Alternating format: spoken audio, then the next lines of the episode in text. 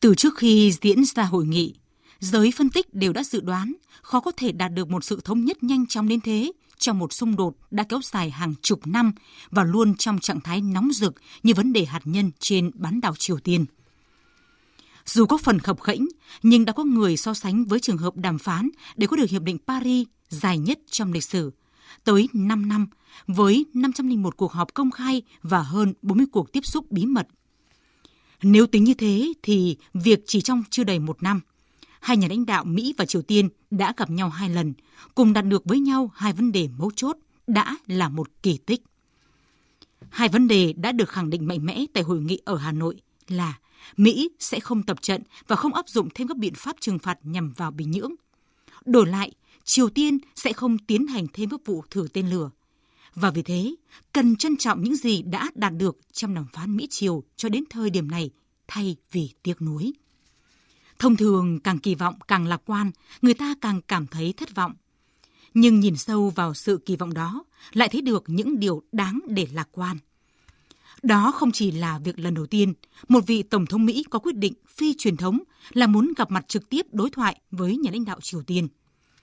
Đó còn là hàng loạt dòng Twitter cá nhân vừa hóm hình nhưng chân thành và gần gũi mà ông Trump dành cho Chủ tịch Kim Jong-un cũng như cho đất nước và con người Việt Nam. Cũng lần đầu tiên, chưa từng có tiền lệ kể từ sau các chuyến thăm Trung Quốc và Singapore. Nhà lãnh đạo Triều Tiên chủ động kéo kính chống đạn xuống vẫy chào người dân Việt Nam. Và trước khi bước vào cuộc họp báo, nhận câu hỏi của phóng viên Mỹ về việc có muốn phi hạt nhân hóa hay không, ông Kim đã thẳng thắn trả lời. Nếu không muốn, tôi đã không có mặt ở đây. Tất cả những cái đầu tiên ấy khiến công chúng càng kỳ vọng cao nhất vào một đột phá lịch sử. Nhưng điều đáng chú ý nhất từ sau cuộc gặp tại Hà Nội là tình bạn đặc biệt mà hai nhà lãnh đạo Mỹ và Triều Tiên không ngần ngại bày tỏ, kể cả sau khi họ đã không thể cùng nhau đặt bút ký vào một tuyên bố chung. Bởi chính trị quốc tế chứng minh điều rõ ràng rằng Mối quan hệ cá nhân tốt đẹp giữa người đứng đầu các quốc gia không bao giờ đem lại những thỏa thuận nào đó. Vì thế, những điều đầu tiên thú vị tại Hà Nội đã giúp củng cố nền móng cho những tiến triển trong tương lai mà chắc chắn không xa giữa Mỹ và Triều Tiên. Bản thân nỗi buồn vì đã đặt kỳ vọng quá cao của phía Hàn Quốc vào hội nghị này cũng là điều rất đáng trân trọng.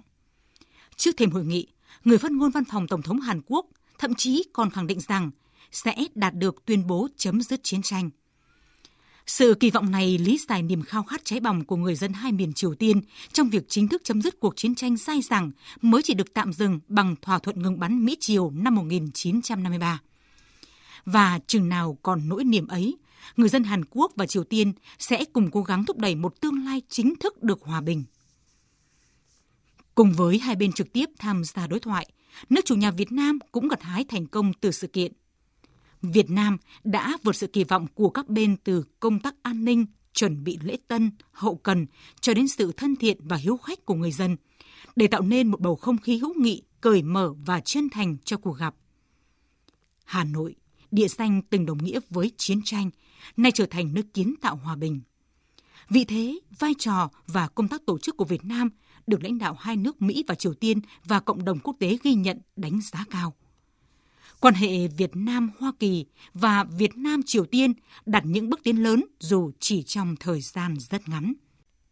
Vì lẽ đó, một hội nghị không đạt được thỏa thuận chung, cuối cùng hoàn toàn không đồng nghĩa với thất bại. Và cuối cùng, xin chốt lại bằng lời khẳng định của Tổng thống Trump rằng thả không ký một thỏa thuận còn hơn vội vã đạt được một thỏa thuận tồi. Mỹ và Triều Tiên quyết định dừng để tiếp tục đàm phán trong bầu không khí khá thân thiện, tôn trọng nhau. Quá khứ thù địch dù dai dẳng đến đâu cũng không thể cản bước tiến trong tương lai. Bởi đối thoại và hòa bình là mong ước chung, là xu thế không thể đảo ngược trên toàn cầu.